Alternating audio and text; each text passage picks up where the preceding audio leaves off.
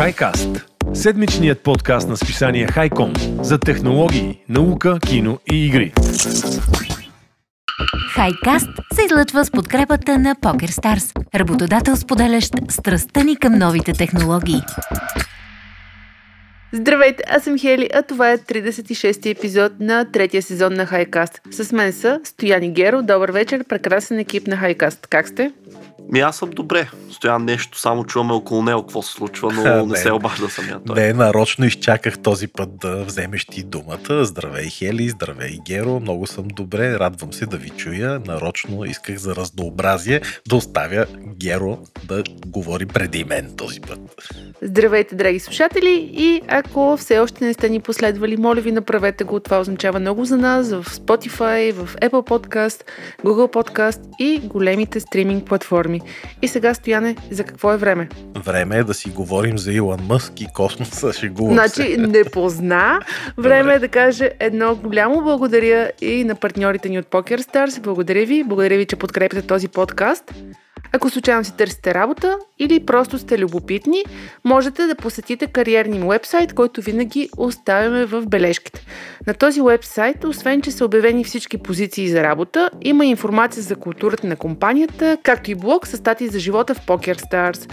Така че, ако искате да разберете как се живее в PokerStars, посетете кариерния вебсайт и с това директно давам думата на часа на Стоян. Да, да, благодарим ви, Покер Старс. Никога няма да забравим какво правите за нас. Факт.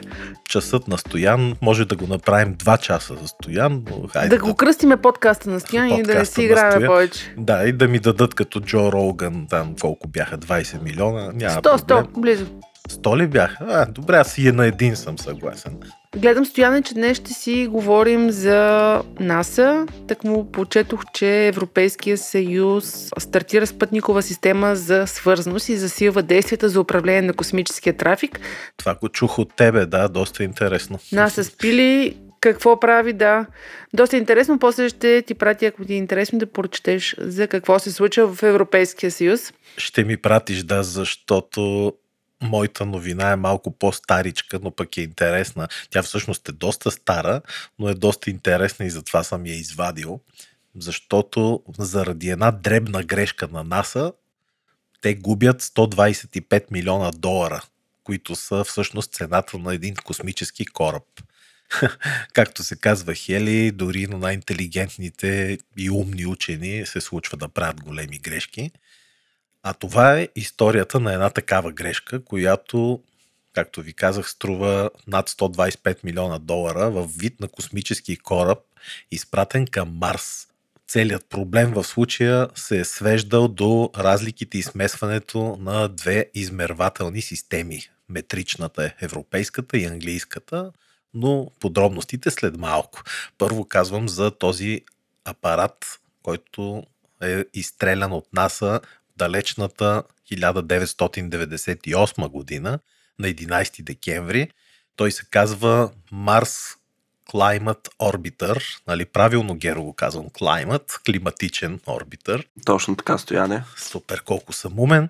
А, това е 338 килограмова роботизирана космическа сонда, изстреляна тогава, която цел е била да изучава червената планета и да служи като комуникационна връзка за Mars Polar Lander. Това е един друг такъв апарат, за който сега няма да говоря, но нещо се обърква ужасно вече при пристигането на космическия кораб на Марс. Значи изстрелване, пътуване, всичко е минало гладко, супер и изведнъж на 23 септември 1999 година, почти година по-късно, 9 часа сутринта на тази дата, орбиталният апарат трябва да започне и започва на влизането си в орбита около червената планета, като естествено никой не планира изгаряне или унищожение на тази сонда, а космическият кораб трябвало да направи една обиколка на планетата, червената, и да възстанови контакта с, с, с бята, след като премина от другата страна на Марс.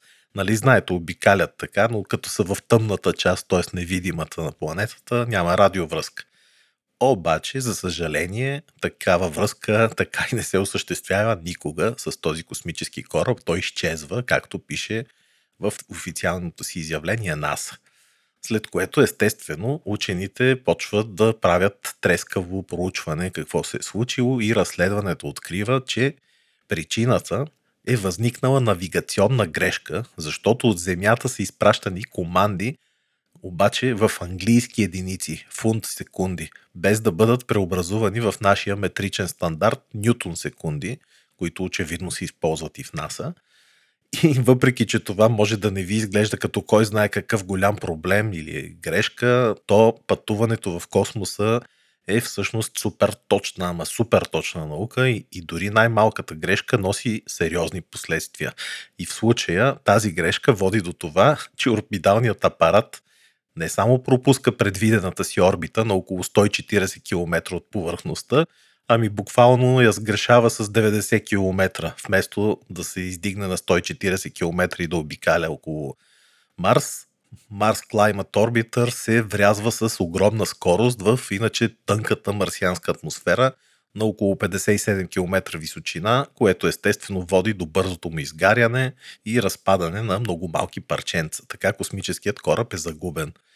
По това време ръководител на проектите на НАСА за Марс е Ричард Кук, един инженер, който наскоро е споделил пред Ларет, значи смятайте колко години по-късно, че тази грешка още тогава става легендарна. И въпросът с мерните единици се превърна в знание. Пример във всеки детски учебник от този момент на там. Това са думи на Кук в статията в Ларет. Всички бяха изумени, че не сме могли да хванем проблема на време. Така че Гери Хели, на мен, Геро и Хели, извинете, тази история... Ме Геро ми вика, бе, Геро, няма проблем. Геро, да. Гери, Гери става. и Херо. На мен не ми викайте Гери, обаче.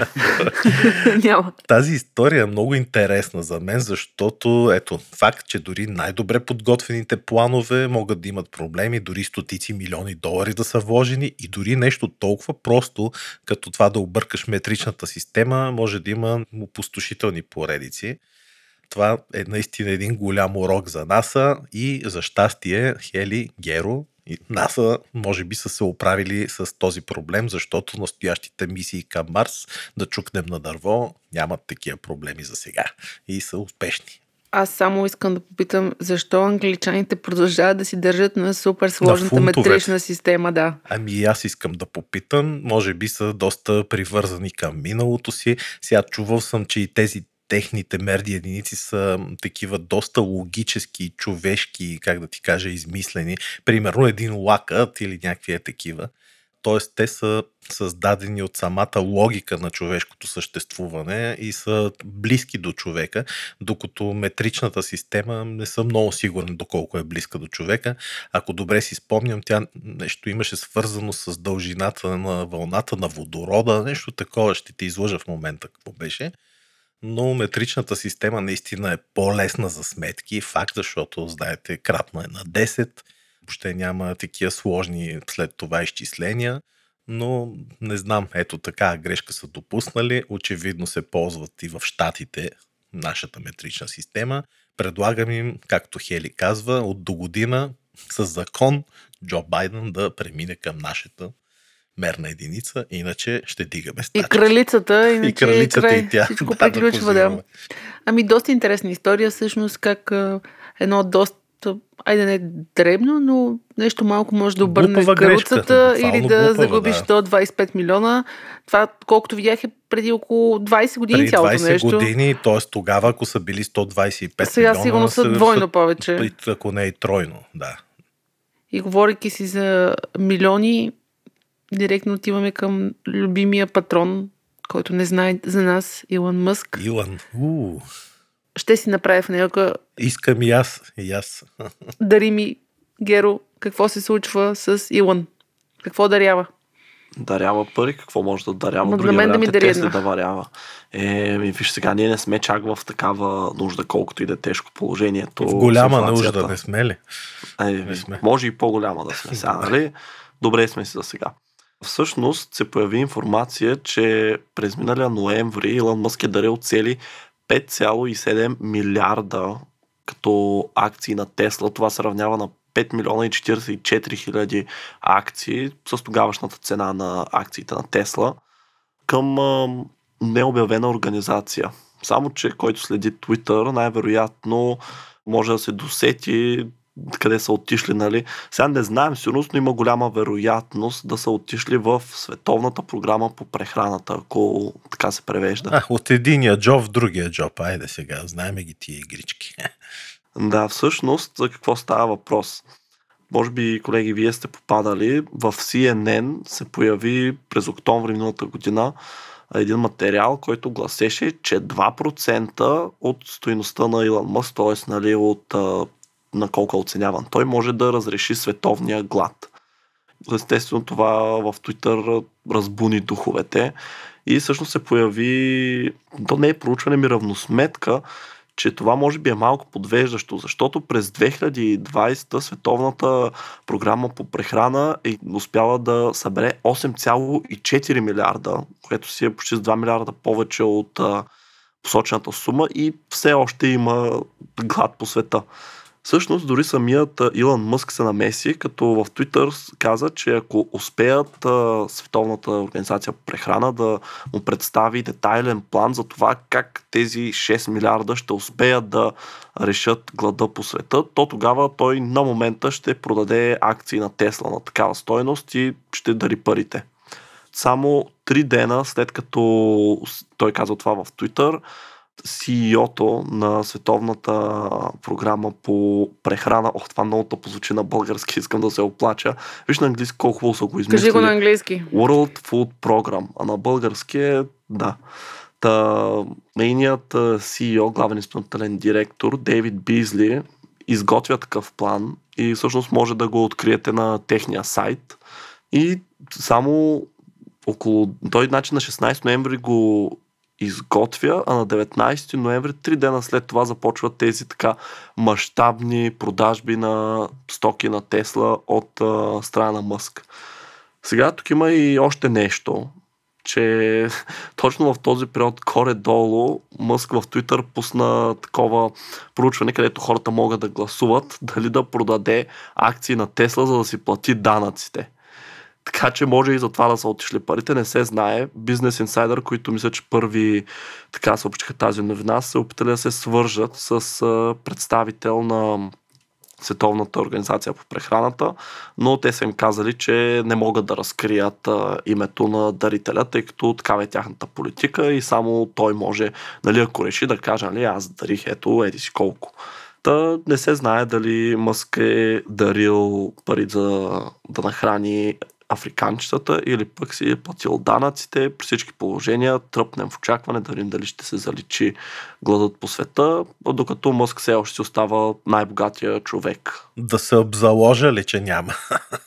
Ами най-вероятно няма, защото то трябва да престане да съществува тази програма. Аз си го харесвам, Мъск, знаеш, харесвам го, обаче съм сигурен, че една птичка пролет не прави геро. Не може един човек да оправи световните проблеми, колкото и да му се иска, така че... Ами то като се има предвид, че всъщност неговите богатства, така да ги наречем, се равняват в момента на 227 милиарда, то те 6,6 наистина се явява 2% супер малка стойност. Ако се събера да кажем той, Джеф Безос, Ричард Брансън, Бил Гейтс, може и да го решат. Една може да не направим, а пет може и да направят пролет в този Ама случай. то, този проблем с глада е много специален според мен, защото какво ще рече да го разрешиш?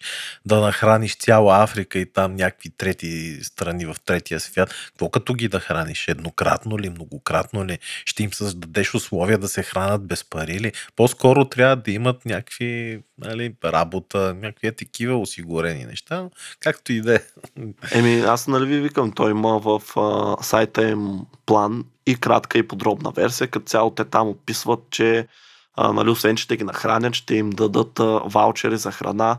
Има такива програми пък, които учат децата, да кажем, да готвят. На... Да ги научат да работят, да, точно нещо, да купаят, да създават, да правят, ама той това си иска инвестиции, Геро, така че дай да не превръщаме хайкаста в економически каст, че ще ни се смеят после слушатели. От апаратната ще ви се карат и директно давам дума на Стоян след следващия А, че малко съм говорил ли? Малко си говорил, малко и за роботи да си поговорим. Добре, Геро, може да ме прекъсваш колкото си искаш тогава. Почвам аз. за роботи казваш. И ми да, днес не знам защо, ама две от новините са ми за роботи. И първата е за такива малки роботчета, чието видео гледах преди един-два дни и ми се стори доста интересно, защото става дума за технология, позволяваща на такива наземно движещи се роботи с колелца по земята да се трансформират в летящи дронове. Значи, представете си един дрон, такъв нали, с четири перки, който се прегъва буквално през средата си и става нещо като детска количка, така с колелца, много интересно. Върви, върви с колелца, изведнъж спира на едно място, нещо му се случва, след малко ще разберете какво, и той се разгъва, става на дрон и полита. Доста интересно и за какво би служило такава технология. Екзистенциална криза му се случва. Да. Изведнъж от търчащ става летящ, нали? като хлебарките, както се трансформира, но както и да е. Как се случва това? Чрез комбинация от специална гума, метал и технология за отопление, забележете, след малко ще разкажа какво е отопление, плюс идея, носеща происхода си от древното изкуство на киригами. Казвам веднага, не оригами. Киригами е форма на оригами, при която хартията се реже и сгъва. И по този начин учените от Вирджиния Тех, университета, ръководен от Майтъл Бартлет, са разработили нов вид мек, така наречения софт робот, който се трансформира както вече ви казах, от наземно към въздушно превозно средство и обратно. Когато започват този проект, те са искали материал, който да може да прави три неща. Да променя формата си, да запазва тази форма и след това да може да се върне към оригиналната конфигурация, а на всичко отгоре да може да прави това в продължение на много цикли, нали? защото ако се сгъне четири пъти и се щупи след това, няма да има никакъв смисъл. За това едно от предизвикателствата е било да се създаде материал, който е достатъчно мек, за да може да променя драматично формата си, но пък и достатъчно твърд след това, за да формира машина, която да изпълнява полезни функции. Така екипът всъщност стига до това необичайно решение. Японското изкуство за фигурки от хартия чрез изрязване и изгъване киригами признавам така и не разбрах каква е разликата между оригами и киригами, защото той при оригамито се скъва хартия, може би не се изрязва, не знам. Но киригами е използвана в науката и преди, естествено. Това не са първите учени, които използват а, такива идеи. Защо? Защото е изчислено, че такава конструкция сгаваема ако Хели гледате видеото към тази новина, ще видите колко интересно се сгъва повърхността на робота, една начупена такава, той се сгъва точно в определено място. Защото конструкцията е така изчислена, че може да поддържа многократно по-голямо от собственото си тегло тежест, благодарение на тази сложна геометрия, която използват. След това, както казах вече, е добавена и гума, композитни материали и се образува структура от такива повтарящи се геометрични модели, която може да бъде преобразявана и коригирана, но същевременно да запазва здравината си. Получава се нещо като ендоскелет, който има сплав с много ниска точка на топене, вградена в нещо като гумена кожа. И точно както ви казах, когато се паркира това роботче на специалната установка, очевидно нещо отдолу го загрява и то започва да се разгъва, приемайки формата на дрон който дрон след това е достатъчно здрав, за да може да лети и да извършва своите функции. Такива сложни форми всъщност са създавани всякакви, не само такива правоъгълни, могат да варират от цилиндри до топки и дори на равна повърхност, забележете, на чушка. Не видях такава чушка в интернет да е направена и за какво би служила, но щом са го посочили авторите, доста интересно. Те споделят, че формата на тези роботи ще може да се променя на място за по-малко от една десета от секундата, което на мен ми се вижда супер, защото в видеото промяната ставаше доста бавно. Все пак говорим за концепт. Нали? И според вас, колеги, за какво може да се ползва това? Супер извънземно изглежда Еми, да, тази идиотско материя. Е. Да. Много яко. да, да. Еми, виж, той преди е имало такива опити. В смисъл, такива материали и метали, които се нагряват и придобиват предишната си форма, как се казваха сами, избяга от главата, имаха си наименование, умни, нали, такива материи но в случая пък е демонстрирано буквално как може един робот да има две функции. Примерно кара си количка, нещо си носи, носи, носи и в един момент хоп, разпъва се и полита. Супер интересно, може да се използва за всякакви неща, за машини. Военни цели. Да, военни е верно, да. Добре, признах. Тук ме хвана за военни цели, доста актуално. Супер яко изглежда. Хареса ми как учените, освен от природата, взимат идеи от традиционни изкуства, като Оригами. кирогами. Кири... Киригами. Да. Киригами, някой Киро е живял в Япония и Кирчо. си е казал, о, това оригами ли ще му викаме? А, тук На киригамито. мое име. Да. Ще проуча специално какво е киригами. И преди да се върнем към роботите, давам думата на Геро, с когото ще си говорим за Facebook Геро. Да, тази седмица имаше доста новини, свързани не с Facebook, а с Apple, които са другото главно действащо лице в тази новина, тъй като отварят нови магазини в Канада и в Великобритания, може би на други места. Но тази, която така ми направи впечатление, беше една новина, свързана с Мета, любимата компания на всички, не шегувам се естествено, които са по последните им данни са на загуба от 26%. Т.е. не загуба, а 26% по-ниска е стоеността на компанията, което за тях се равнява на около 250 милиарда. Сега няма как да има само една причина, когато говорим за такъв спад, но се смята, че една от основните, може би дори основната причина е всъщност промяната в своята политика за поверителност, която Apple налага на iOS устройствата, тъй като тя го прави по-трудно както за хората, които рекламират, така и за тези, които разпространяват тези реклами да достигнат до хората, като крайните потребители. Recode предлага така един по-задълбочен поглед на нещата, който има интерес, може да види сайта им и да разбере наистина за какво става дума. Аз ще се опитам малко по-накратко да сумирам ситуацията. Всъщност всичко започва още през юни 2020, т.е. преди почти две години вече, айде година и половина да кажем, когато още при iOS 14 Apple решава, че ще направи апдейт на софтуера на iPhone-ите и ще имат опцията потребителите да се отказват от това приложенията да следят какво търсят из интернет. Както знаете, сигурен съм, че много от слушателите ни са запознати, проследяването на историята ни е това, което позволява на сайтовете и на приложенията да ни предлагат реклами, които са релевантни за нас. И когато тези реклами не са релевантни, понеже приложението не могат да вземат информация това какво харесваме и какво сме търсили, то тогава те са по-малко ефективни. Съответно, рекламодателите правят проблем на Фейсбук, защото не могат да приберат толкова много пари, тъй като е по-трудно да си продават продукта, защото той не бива показван на правилните хора, които биха се заинтересовали от него. Сега това няма да е края на Фейсбук. Сигурен съм, че още може би следващото 3 месече отново ще им се покачат акциите, тъй като знаем метавселена и така нататък. Но всъщност те са измислили как да се справят с това по техни думи. Цитирам с обобщено измерване на събития. Какво значи това? Означава, че ще предлагат данни за по-големи групи, т.е. няма да е толкова персонално да се таргетират а, определени хора, които са търсли нещо, ами да кажем реклама на На чушки, пълнени чушки. да, на пълнени чушки, примерно на чушкопеци ще се рекламира примерно в България, защото нали, тук много си обичаме чушките и чушкопеците и да кажем тези реклами ще излизат на територията на държавата, нали, а не примерно на хора, да кажем, които биха имали интерес или са търсли чушкопеци в последно време.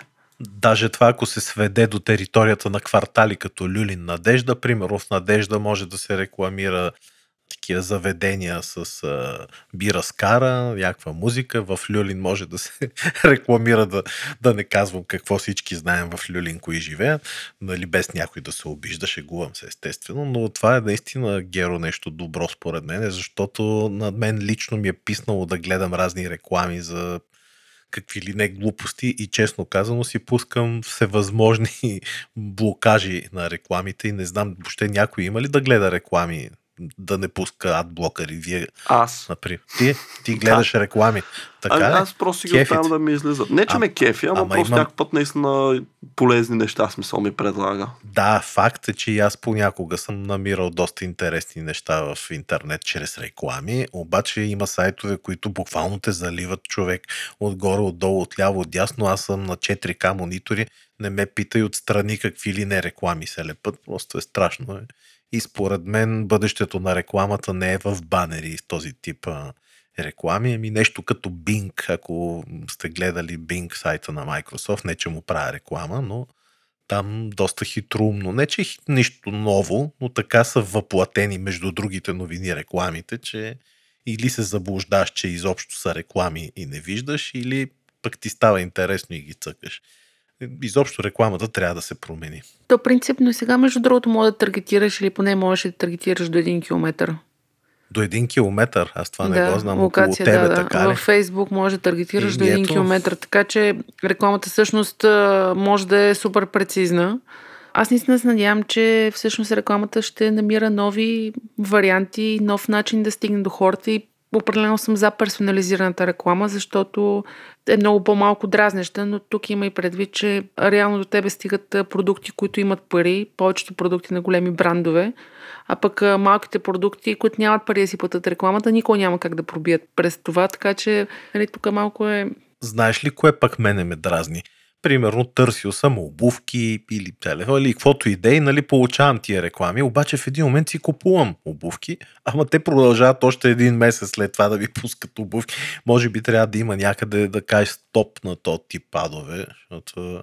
Взимаш си телефона и почваш да викаш купих си обувки, купих Не, си не, обувки. не говоря за подслушването. Аз съвсем целенасочено, примерно, съм цъкнал реклама или някъде съм написал, че търса в търсачката телефон или каквото и да е там, шевна машина. Естествено, те почват само това да ми предлагат, но аз като си купя вече, вече не ме вълнува, но те продължават да ме засипват с шевни машини и някакси не ми е окей. Еми така е, като сайтовете не са си направили достатъчно добре търт парти кукитата. А, Стояне ти тази седмица си на много роботска вълна. Много, много. Аз искам и да те питам. Ти би Питай ли ме. си поверила ембриона на роботизирана бавачка с изкуствен интелект или не? Ами, за какво са бабите?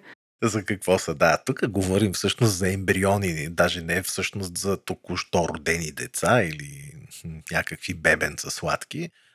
Новината е всъщност, че учени в Китай са създали роботизирана система с изкуствен интелект, която трябва да се грижи за човешки ембриони, пак казвам, ембриони, т.е. все още неродени деца или може би родени, ама такива недоносени, които трябват специални грижи да се прилагат за тях. И всичко това е разказано в статия на The Independent. А пък ние с теб, Хели, когато си мислим или говорим за отглеждани от изкуствен интелект хора в изкуствени отроби, веднага се сещаме за дистопичното, фантастично бъдеще, представено в матрицата, нали така? Въпреки всичко това, изследователите от Азия, които стоят зад този напълно реален проект, вярват, че тази нова система ще бъде нещо добро, което ще помогне, забележете, за увеличаване на населението на Китай. Аз тук бях малко шокиран и затова, ако вие се чудите как е възможно това и нали, те бяха пък толкова с много китайците на брой, веднага ви стоварвам един факт, че страната Китай в момента отчита най-низката си раждаемост от 6 десетилетия насам. А когато стане дума за намаляваща раждаемост в Китай, страната винаги е била известна с драстичните си действия от миналото, що се отнася до контрола върху размера на населението. Аз знам, че там имаше и забрана да имаш повече от едно или две деца, някакви такива. Сега пък гледай, обратното, искат да си дигат приръста. За това е създаден всъщност тази система с изкуствен интелект. Това се е случило в а, Институт по биомедицинско инженерство и технологии в китайската провинция Цзянсу. Докато учените са работили и на други проекти, например наблюдение и грижа за човешки ембриони, коригирайки храненето, въглеродния диоксид и други важни фактори в, нали, при ембрионите, те са забелязали, че може би е добра идея да се създаде изкуствена отроба, или така знаете, какво имам предвид, където всички сме расли, но която да е управлявана от роботи и по този начин да е по-безопасен и по-ефективен метод за отглеждане на ембриони или недоносени деца, дори спрямо естествената отроба на майките. Въпреки, че до сега, както се твърди в статията в The Independent, не е признато да са провеждани официални опити с хора, защото дори в Китай може би това нещо ще има доста сериозен отзвук.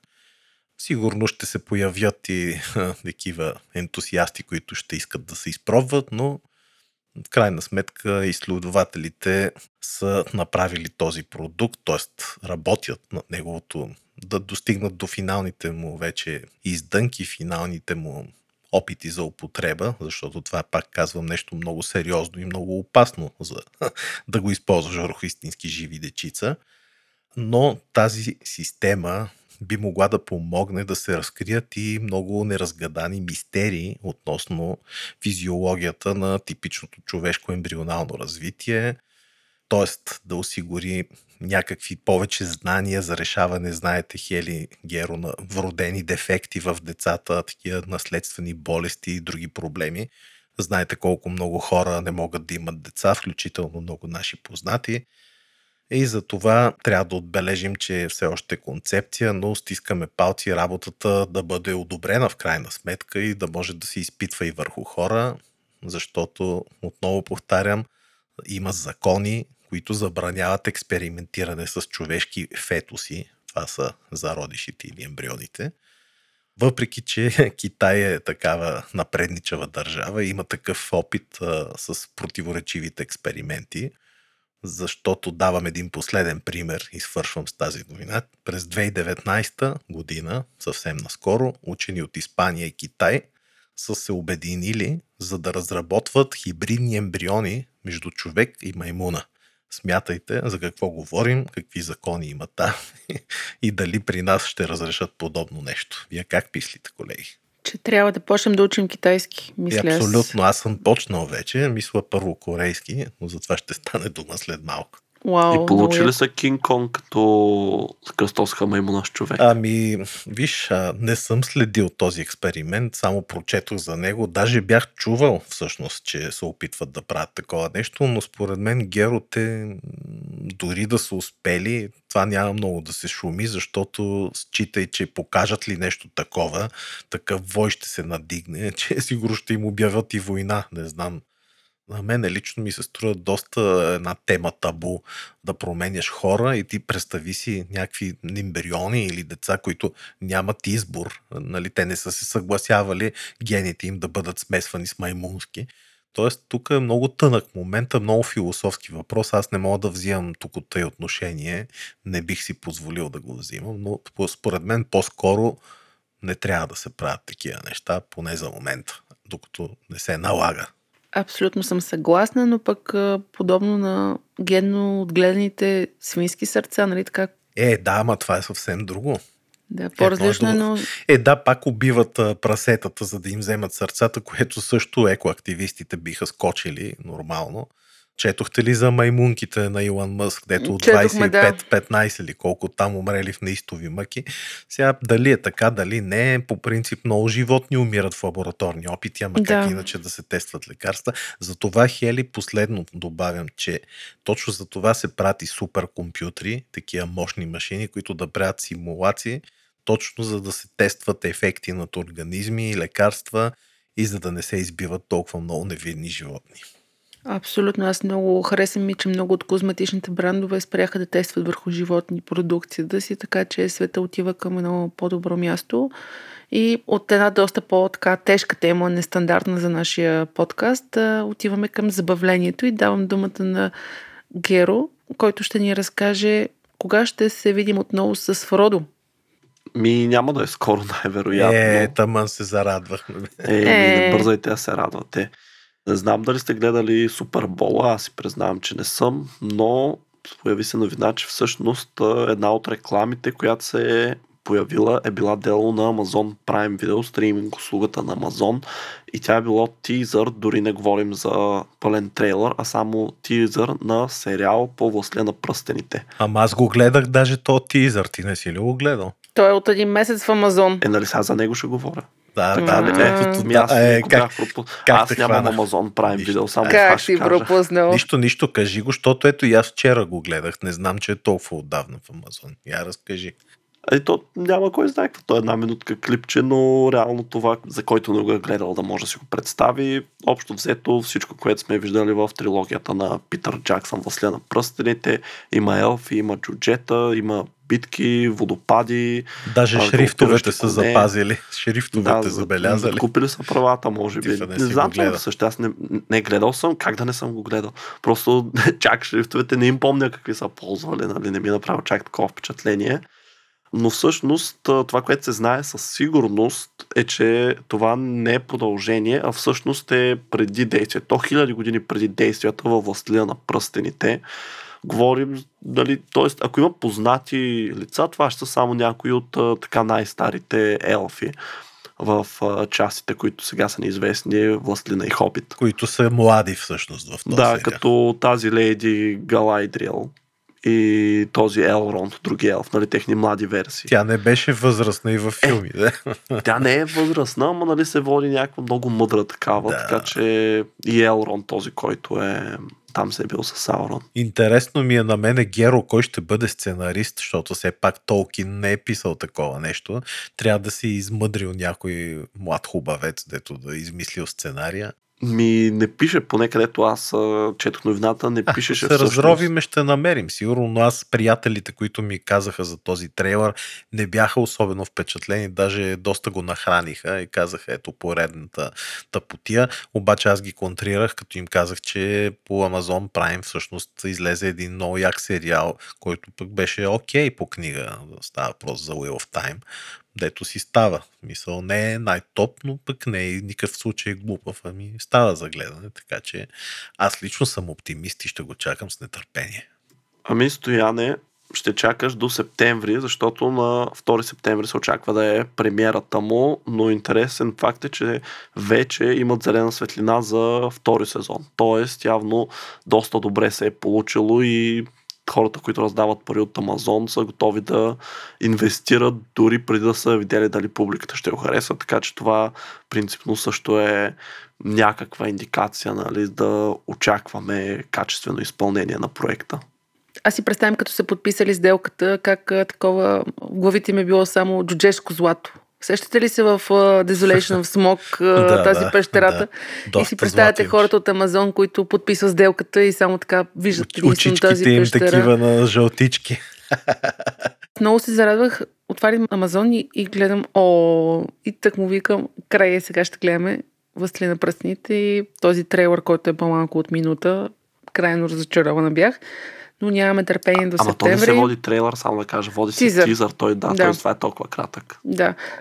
Аз гледах на сайта в IMDb, няма, не е казано. Пише продуцентите кои са, но не ги знаем повечето. Така че ще видим какво ще направят.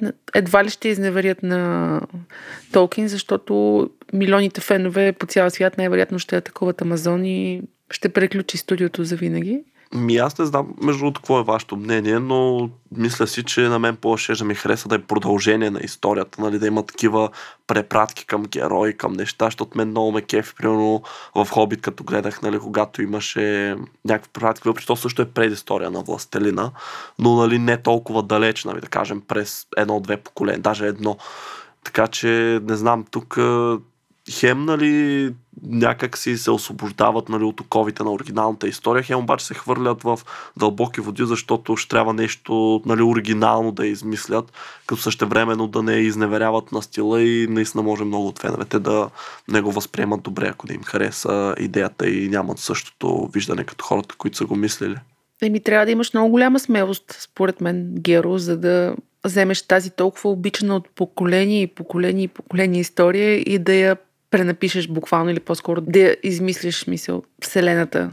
И много пари по-скоро да имаш, И да много да си пари. го позволиш.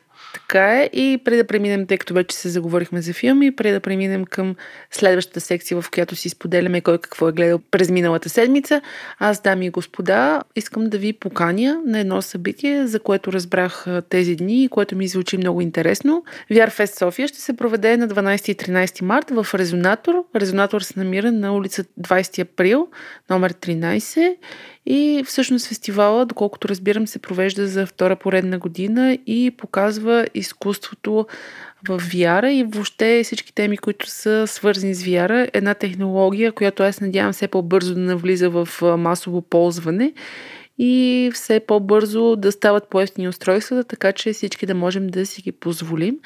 Ако ви се ходи и се интересуват от VR, 12 и 13 март в Резонатор е VR Fest, организирано от VR Lab BG. Това е в общи линии. Стоян, не знам, ти фен ли си на VR? Ами аз съм фен, обаче трябва да си призная, че не съм добре запознат с възможностите му и Тодор и други познати само ме мамят. Обаче така и не са ме поканили на чаша винце и готин VR. Надявам се ти да го направиш. Ами, аз имам един вяра, ама много сложен за загубяване. Знаеш, миналото интервю, което всъщност си говорихме за технологии и психично здраве в Хайкаст с Виктория Викторова, тя ми сподели едно много интересно приложение на вяра, по-точно вяра за преборване с фобии. Значи, ако примерно имаш фобия от високо, от паяци, от вода, и от различни неща в една контролирана среда, нали, разбира се, с помощта на психолог. Има страшно много VR приложения, които помагат борбата с тези фобии, което ме звучи като супер яко приложение на VR. Да, доста интересно звучи. Да, какво ходиш отстрани някакви пропасти да свикнеш така да не се плашиш. Да, и всеки път, примерно, достигаш на идея по-близо до ръба. Добре. Според мен има много бъдеще в това. И така, Стояне, гледал си филма, който аз гледах миналата седмица. Хареса ли ти метода, как се казваш, как се го превели на български? Методът Уилямс ли беше? Уилямс, да. да. Или Кинг Ричард. Ричард. Да. Е, вземи го, значи мислех да почна с по-глупавия филм, нищо е, почвам да, с Кинг Ричард. Ами, Хели, много съм впечатлен и много ми хареса филма, честно да ти кажа. Не очаквах, защото си мислех, че ще е поредната холивудската потия, нали, са Аз няма ти препоръчам нещо глупо. Определено не ми препоръча нещо глупо, пък и след като разбрах, че е номиниран за Оскар, нали, не се лъжа там, не знам точно за какво беше. Уил Смит със сигурност си има номинация за Оскар. Ух, дано да го вземе. Макар, че всъщност не му е супер. Силна му е ролята, не мога да кажа, че е вау. Не съм гледал на Бенедикта към Барбач филма. Може и да е по-добър, не знам. Но Уил Смит според мен заслужава все пак да вземе и той една награда. Доста се изгради вече това момче е рапърче като актьор. А, филмът за мен беше много готин, много интересен, защото все пак е една истинска история за сестрите Винас и Серина които признавам си аз честно, кой знае колко мачове не съм им гледал, не съм някакъв невероятен фен на тениса, но беше много интересно да видя тяхната история и как буквално бащата е планирал от самото начало какво ще се случи и Хели, айде да не спойвам хората, но много ме впечатли накрая какво каза на Серина. Нали? Защото де-факто, според мен, този филм е направен за да каже е така, да, да вдъхне увереност и щастие в Винас, която е по-низвергнатата от двете сестри, а всъщност тя първа става нали, там шампионка, води топ едно в света а след това пък Серина подхваща штафетата и тя пък става най-титулуваната на всички времена.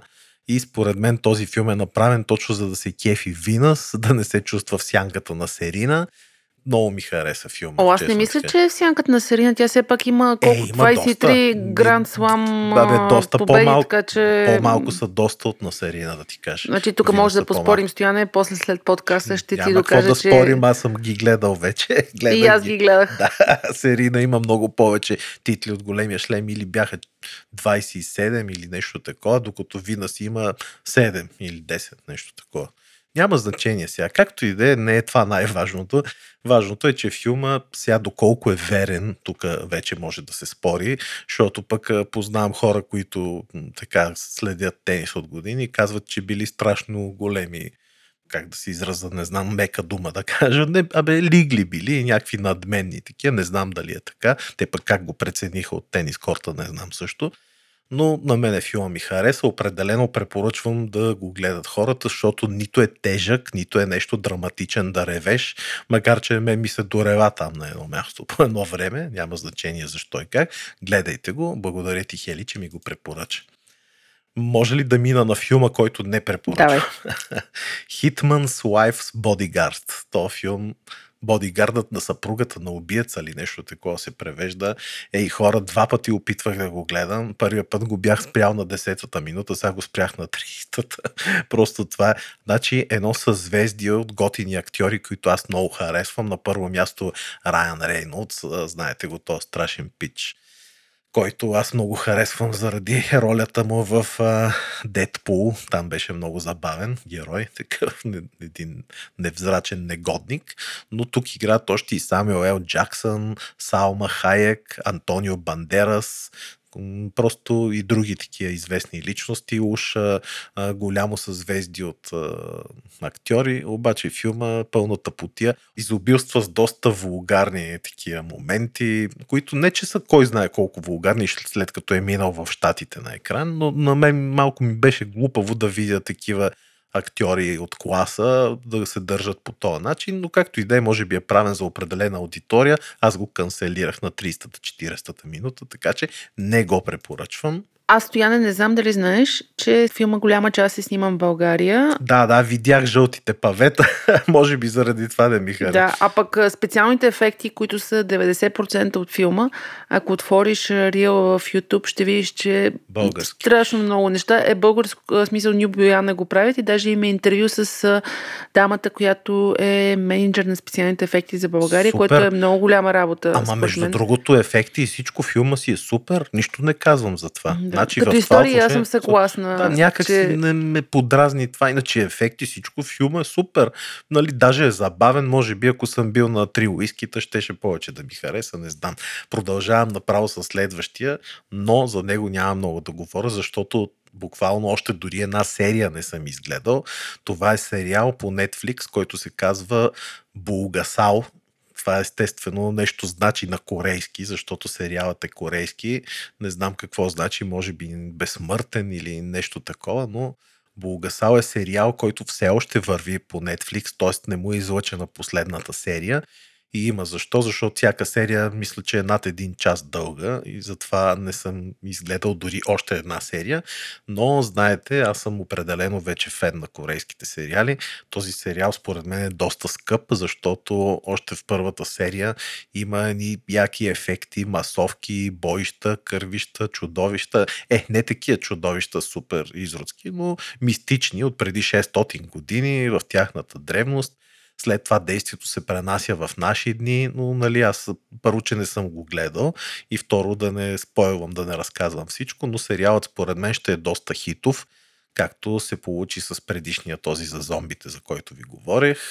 All of Us Are Dead, преди това с другите корейски сериали. Това е следващият сериал от а, ранга на Squid Game, според мен, защото ще пожене доста така, почитатели. Стояне, аз проверих между другото какво, какво е Булгасал, мога да Какво ти кажа, е? ако искаш. Чудовище е някакво. Да, това е митично същество, което се храни с човешка кръв и е прокълнато с безсмъртие. Точно Забележи, така, че е точно. безсмъртието Да, като да. прокоба Да. го водят. Главният герой е богословие. безсмъртен, точно така. Той живее 600 години назад в наши дни, но вече какво се случва по-натам не знам.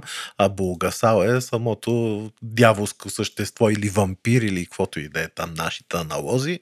Но е направено готино в техния стил корейския, който е нали, за мен винаги бил интересен. Една такава източна нация, която е доста по-различна, впрочем, и от японците, и от китайците. На мене корейците най-много ми харесват, не знам защо. Стояне Корея трябва да ти плаща. Определено. Рекламираш Определено, сериалите. да, да.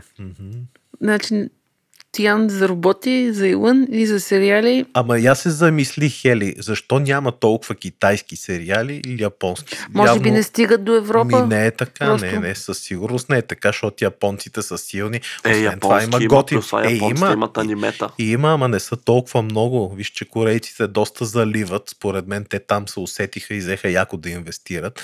И нормално да се получат нещата. Не знам, ще видим. Да не стане само като с турските, че там вече.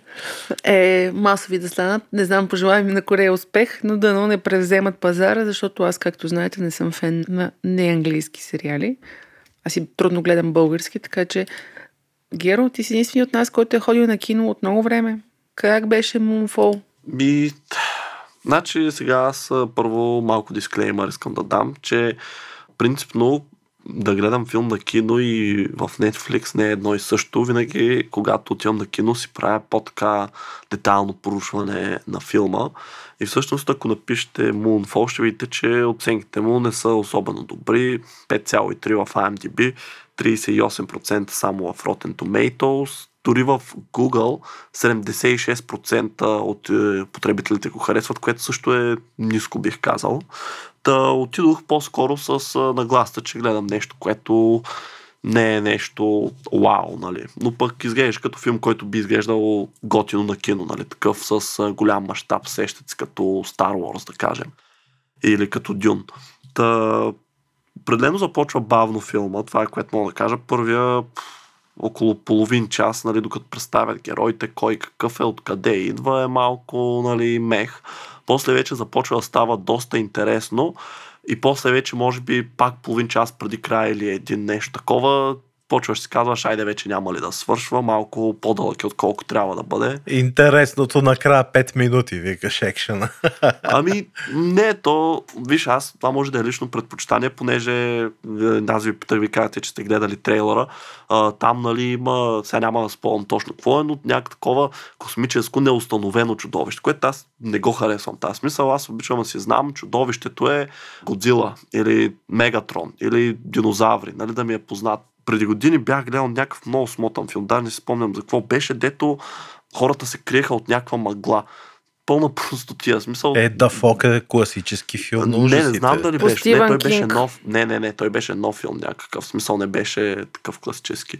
Но мисълта ми, че аз просто не харесвам когато врага е такъв тип някакси. Но въпреки това, мисля, че кинематограф изглеждаше много добре. През цялото време беше супер тъмно такова. Просто гамата беше подбрана с много студени цветове, много такова мрачно усещане.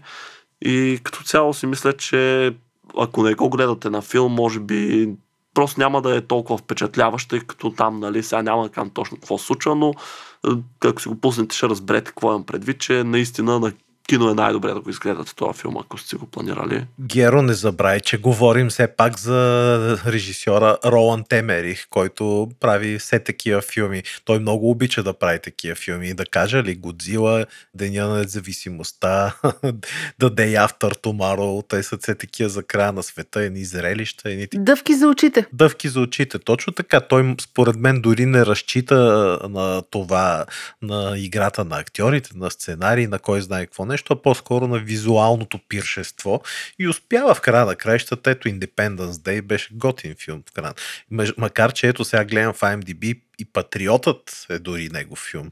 А Патриотът с Мел Гибсън беше класика. Нали, пак доста сериозен филм. Така че човек е решил да спечели някой лев с а, зелен цвят в щатите. Някой Оскар за картината. Ами, виж, аз последно ще кажа, че и финала някак си... Имаше един момент, в който така нещата, как да кажа, започнаха да отиват в посока, която имам чувство, нали, че всеки си не знам, сега много ме е трудно да го обясня без нали, да спълвам, но все едно ти знаеш какво ще стане и някак си си доволен от този финал. Нали. Но става съвсем различно нещо и просто в края само ще кажа, че твърде добре се подреждат нещата. В смисъл, Е, е, такова значи чак гледаме. ми остави. Ще Не, го смисъл някакси като такова да се угоди се едно на всички на публиката, да няма сърдити, разбираш. ли? Е нормално, нормално, да.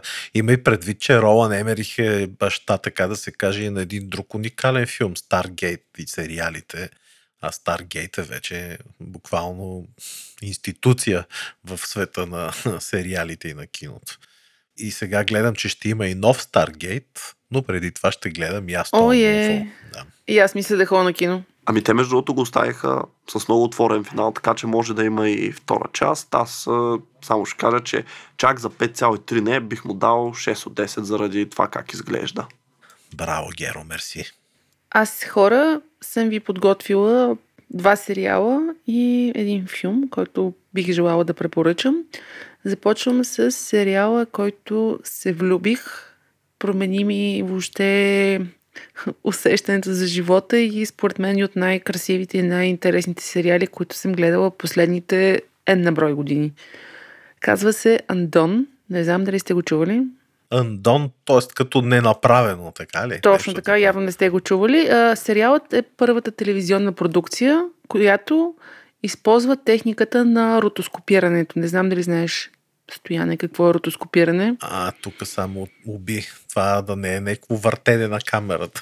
Не, това е, заснемат актьорите и после художници нанасят да, да, тях точно, като, да, се, да, да, това имах предвид. Точно като на камера. анимация. Да, да, все едно е рисувано с моливи. Все едно. Все едно е рисувано Да, с моливи, да, да. точно така. Има филми, примерно Waking Life, реклами, видеоклипове, но за първ път се използва в телевизионна продукция. О, това е по Амазон, да, сетих се, сетих се, да, да, да. Да, сериалът от 2019 аз по един съвсем нали, случайен начин го открих, просто дай да видя какво е това, кликнах и един ден по-късно изгледах всичките епизоди. Много е интересен, супер смислен сериал е, много е красив. А, примерно фоновите изображения са рисувани на ръка маслени картини. Всяко едно фоново изображение не е всъщност компютърно генерирано, а е рисувана на ръка картина, абсолютно произведение на изкуството. Екипи от художници получават готовата лента и всъщност рисуват на ръка всеки един кадър. И докато говориш сега, аз гледам трейлера, много кефи, смисъл, много готино е направен. Много е жесток. Този сериал не би могъл да бъде направен само за снет и с ефекти. Стила му и въобще ротоскопирането много на място са си дошли. В общи линии историята е много сложна да я разкажа, но се преплита философия, шаманизъм, пътуване във времето и пространството. Говори се много за връзката между родители и деца, връзката между хората генерално, силата на съзнанието и не на последно място говорят по един много интересен начин за психическото здраве. Доста красиво е направен, задава страшно много въпроси. Както може да се сетите, заглавието го го преведеше Андон, недовършен. И тъй като пандемията забавя заснемането на втория сезон, първия оставя много въпроси накрая, без да имаш отговор. Така че не знам дали ще има всъщност втори сезон, надявам се, но и така за мен е, независимо, че е незавършен, е доста завършен, тъй като финал е доста отворен. Препоръчвам ви Стояна Гяро, ако ви се гледа нещо по-смислено. Не знам колко е в IMDb оценката, но със сигурност гледайте го. Хели, ти направо като кинокритик говориш много добре вече за кино. Браво, 8,2 му е оценката, доста висока. 8,2. Ами аз бих му дала 10 от 10, 12 от 10 бих му дала. Актьорите са известни, сега няма да ги изброявам. Better Call Saul, главният герой от А. този сериал играе, да. Къде играе, бе? А, В, Боб да. Оденкърк, верно, да, вярно, че играе. а пък главната Браво. героиня е от Battle Angel. Роза Салазар, Да. която идея, нищо не ми говори на мен. Ами, но като я видиш, ще се сетиш. Хубаво е. Става, така че Андон е първият сериал, който бих желала да препоръчам. Втория, който още не го препоръчам, но го почнах, се казва How I Met Your Father, което е... Не знам дали сте гледали How I Met Your Mother. Не. Нещо Не. женско е сигурно. Верно ли не си гледал? Това и е аз един не от съм най... гледал, само съм чувал. Аз не пускам. Край всичко приключва между нас. Това е един от най-култовите сериали на едно ниво с приятели и с Big Bang Ма Аз Theory. не гледам такива сериали, не ми се обиждай, но ситкоми не гледам и комедии. Еми, ситком е, обаче нали, в 8-10 сезона търсим как е срещнал майка им на децата. В този е обърнато и как главната героиня е срещнала бащата на детето си, като всичко е доста апроприет с годината, в която живеем. Нали? Има си от всяка раса изповедание и сексуална ориентация в героите. Готиното, че за фенове като мен, които обожават предния сериал, новия е ситуиран в същите барове, в същите локации и е като някакси духовно продължение на How I Met Your Mother, така че ако сте били като мен и сте били, ох, сега да го гледам ли, ще си развали усещането от първия сериал, гледайте го, интересен е, поне епизодите, които аз изгледах. И последното нещо, което бих желала да препоръчам, се казва Big Buck. О, това френското ли? Значи филма е френски и буквално става въпрос в далечното бъдеще, но а, нали се сещате този ретрофутуризма? Ретрофутуризъм с яко роботчета. Да. В смисъл, мен ми се видя трейлера по Netflix уникален. Не знам дали Много е готин красив филмът, от към продукция 10 от а, 10. Жестоко е направен. Постоянно се случват някакви неща. Много е шарен филм. Аз вчера го гледах малко изморена и в един момент леле какво се случва. Но буквално роботите превземат земята, човешката раса и е андроидите комедия, по-скоро. нали? Комедия, да, Комедия. комедия. И едни андроиди, които са домашни помощници, за да запазят своето семейство, хората, за които работят. Те ги заключват в една къща. И от това вече, тъй като е е, жена с любовника, сина и дъщеря и а, биш, бивши мъж, да, такива. съседката, възниква страшно много ситуации. Нали, това е доста абсурдна комедия на ситуациите. Така че, ако ви се гледа нещо, което е различно, Свежо. което е забавно, което е с жестока продукция, препоръчвам ви да обърнете внимание на Big Butt, независимо дали сте фенове на sci-fi или не сте, защото от към продукция и от към а, забавност и от към а, оригиналност филма е много добър. В общи линии това, това, което искам да препоръчам аз. Е, супер. Май никой не е играл тази седмица. Аз цъках джедаите, ама има да си ги цъкам още много. Геро явно пише и учи за сесия. Не, аз а, приключвам сесията, да, така че съм се напънал малко. Е, разгиле, най-накрая ще почерпиш Геро, като свършиш сесията. Освен да ви кажа довиждане, момчета, и преди да кажем довиждане, Ще благодарим на партньорите ни от PokerStars. дует. да, точно така. Знаете, че те като нас са фенове на технологиите, затова, мили слушатели, ако търсите работа или промяна в кариерата си, или сте просто любопитни, посетете кариерният им вебсайт, който Хели ще остави в бележките към епизода. Целувки, прегръдки и до следващия път. Чао ви и до следващия път. Чао! Хайкаст се излъчва с подкрепата на PokerStars, работодател споделящ страстта ни към новите технологии. Хайкаст. Седмичният подкаст на списание Хайком за технологии, наука, кино и игри.